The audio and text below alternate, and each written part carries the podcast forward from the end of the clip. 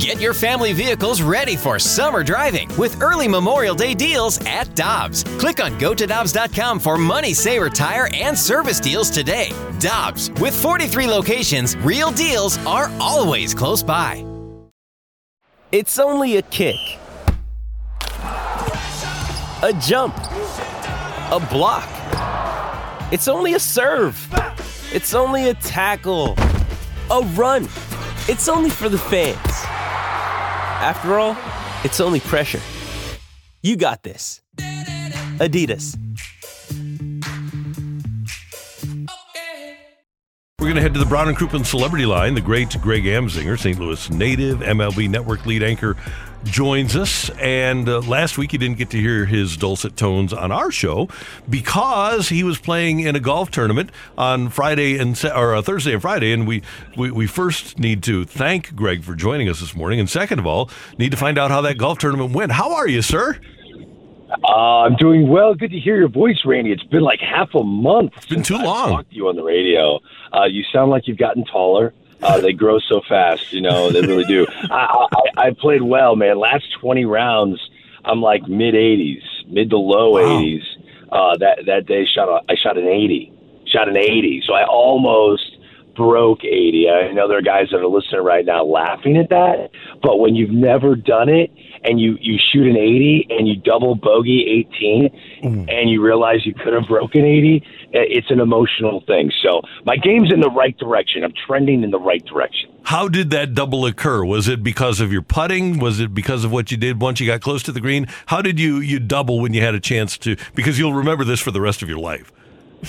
so I walk to the tee box and I go, uh, "How far away is that bunker on the right?" And they're like, uh, "It's 220, but you'll get over it." And I'm standing there looking at the bunker, looking only at the bunker, and it's like, you know, when there's someone working on the golf course, there's a human in your way, and they stop so they can make sure you don't hit them in the face, but they're still in your way. That's where the ball's going. Like I might as well just throw it at you, dude. like I, I, I can turn around and swing and try to hit it at another golf hole. It's somehow going to go at you. So that's all I thought about was that bunker. Try to aim the other direction. I'd rather be in the rough on the far left. Instead, the ball went right in that bunker, and that's what led to my double bogey. Oh, well, Greg, I'm glad that you shot him well, and it's great to have you back on the show. It's hard to believe, but we're already almost a quarter th- of what, oh, excuse me, a quarter way through the season. And if you look at baseball as a whole, what's a team that impressed you so far, and a team that disappointed you? I mean, the Philadelphia Phillies are disappointing right now. That, that to me is the number one team. I, I, I love the Phillies roster. What I've realized is the human element does exist. They're missing an Andrew McCutchen a guy that shows up every day during the marathon of a 162 game season and is lighthearted, having fun. They have too many grinders, too many intense warriors on the field, and and and the season's becoming really long, really fast. They won yesterday three nothing. Wheeler was outstanding. Their starting pitching has to start turning things around because I like the guys they got. Kyle Gibson, Ranger Suarez, Wheeler, Nola. They should be better than they are. To me, they're the most disappointing team I got to tell you, there's a team that I thought would lose 110 games. Not lying. Thought they'd lose 110 games. Last night they won their fourth in a row. They're only a couple games under 500. The Texas Rangers, who have gotten nothing from Marcus Semien. Marcus Semien is the biggest disappointment in terms of a singular player in baseball. He doesn't have a home run yet. He's hitting well under 200. And yet this team has won four in a row. They beat the Angels last night. They're, they're, they're grinding through. They came back. Nate Lowe had a two-run shot in the tenth to win it. The Texas Rangers have no business flirting with 500. And why does 500 matter now, guys? Expanded postseason means if you're at 500, you are clearly a buyer at the trade deadline. You have a chance to sneak in. So for the Texas Rangers to be relatively close to 500, even if in mid mid-May, I never saw that coming. To me, they're the biggest surprise. Greg, I want to go back to the Phillies for a second. Now, also with Bryce Harper not being able to throw for at least six weeks. I know he's playing, he's DHing, he's playing through that elbow injury, but their defense isn't that great anyway. And removing Bryce Harper from the equation, I just wonder when he gets back and can play full go, what the state of the Phillies will look like.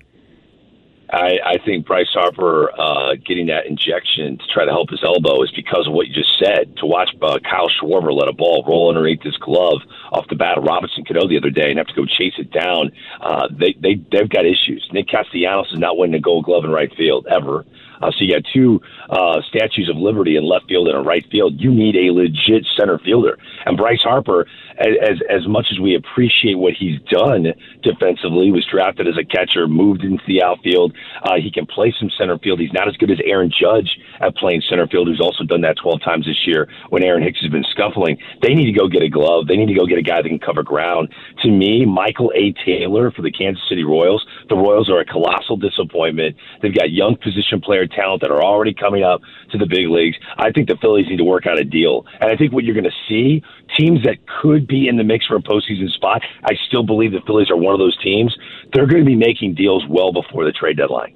Teams need to start positioning themselves early. So I, I think they need to go get a dynamic center fielder that can cover a lot of ground and take the pressure off of Schwarber and off Castellanos. Because at the end of the day, Bryce Harper's throwing arm has not affected his bat. He's still the best hitter on the team. They need him hitting. I would not be uh, worried at all about his defense. Let him DH. Let Schwarber and Castellanos stay out there, but you need a dynamic defender in center, and I think that's what the Phillies are going to have to go do. Greg Amsinger, MLB Network, with us on 101 ESPN. Greg, the top two markets are New York and LA. The three teams with the highest payrolls are the Yankees, Dodgers, and Mets. The three teams with the best records by a significant margin are the Yankees, Dodgers, and Mets. Good for baseball or bad for baseball?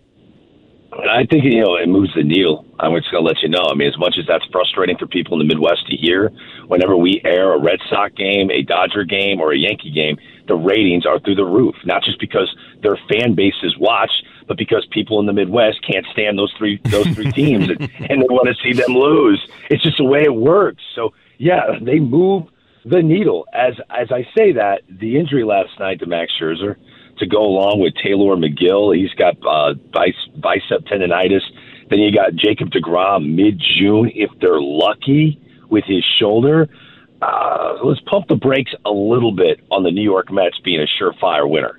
Uh, the position player talent's outstanding. Jeff McNeil changing his approach, not trying to hit home runs anymore. He's Wade Boggs. He's a modern day Wade Boggs now to watch him do what he's done in this series against the Cardinals, he's a magician out there. So they, they've got a lot of positives from a position player standpoint, but the heartbeat of this team was supposed to be their starting rotation. It, that was going to put them over the top. Now you've got an oblique injury possibly with Max Scherzer, and those things can linger for a while. Oh, by the way, he's not 32 anymore. So let's see how your body, you know, the, the aches and pains of getting older. That that's not it's no fun. He's dealing with that now. Uh, it's not as surefire of a thing. And, when Chris Bassitt is your number one for at least a couple weeks now, and, and you don't know what you're getting from the other three that you you you were really relying on to be your best pitchers I, am pumping the brakes on the Mets. I think that division's going to come back. I, I, think the Braves are not an under 500 team. I still believe the Philadelphia Phillies are a winning team. Uh, the Yankees are by far the best team in baseball, in my opinion. Their bullpen is unbelievable, and, and the Dodgers are scary because they're still not hitting yet. I mean, look up and down mm-hmm. that lineup. It's ridiculous how good they are, and their batting averages are terrible. So when they all start clicking, with the New York Yankees being the best team, it's just the way it is. I, to me, we're like steamrolling to a Dodger Yankee World Series. Greg, last year we hoped that the Cardinals would go on a run. Nobody saw the 17 game winning streak coming, though. Uh, throwing that aside, do you think the Cardinals have it to go on a run? Yes, I do. I absolutely believe that. Uh, what we saw last night, I still think Jordan Hicks is a, key component to this team being a playoff caliber club and really pushing the Milwaukee Brewers. I think they can go on a run, and here's why. When they get into the NL Central chunk of their schedule, when they're bouncing around between the Reds, the Cubs, the Pirates, and then they get the Cubs again, those are winnable games, man. Those three teams stink. They just do and and those are those are games the Cardinals need to play like it's Game Seven of a postseason series, and they you start stockpiling victories. That's going to come. Nolan Gorman's eventually getting to the big leagues. That's going to be a spark, an extra bat that's going to be dangerous. Although Donovan, I thought, has done a great job in the small amount of time that he's had to play. Yepez is a young talent that they're trying to figure out to play right field. They're positives. This team's going to click. And when you've got guys that've got baseball cards like Nolan Arenado and, and Paul Goldschmidt, these guys are what they are. I still believe, man, Tyler O'Neill hasn't hit at all. Neither has Harrison Bader. Uh, Carlson had three hits the other night, but they haven't gotten going yet. It's a really bad division. The best team in the in the division relies on a guy that may I just throw this out there is an MVP candidate, not not Christian Yelich, Josh Hader. Josh yeah. Hader is the most valuable pitcher. He's the most valuable pitcher in baseball because he will be in the game so many times this year in one run leads.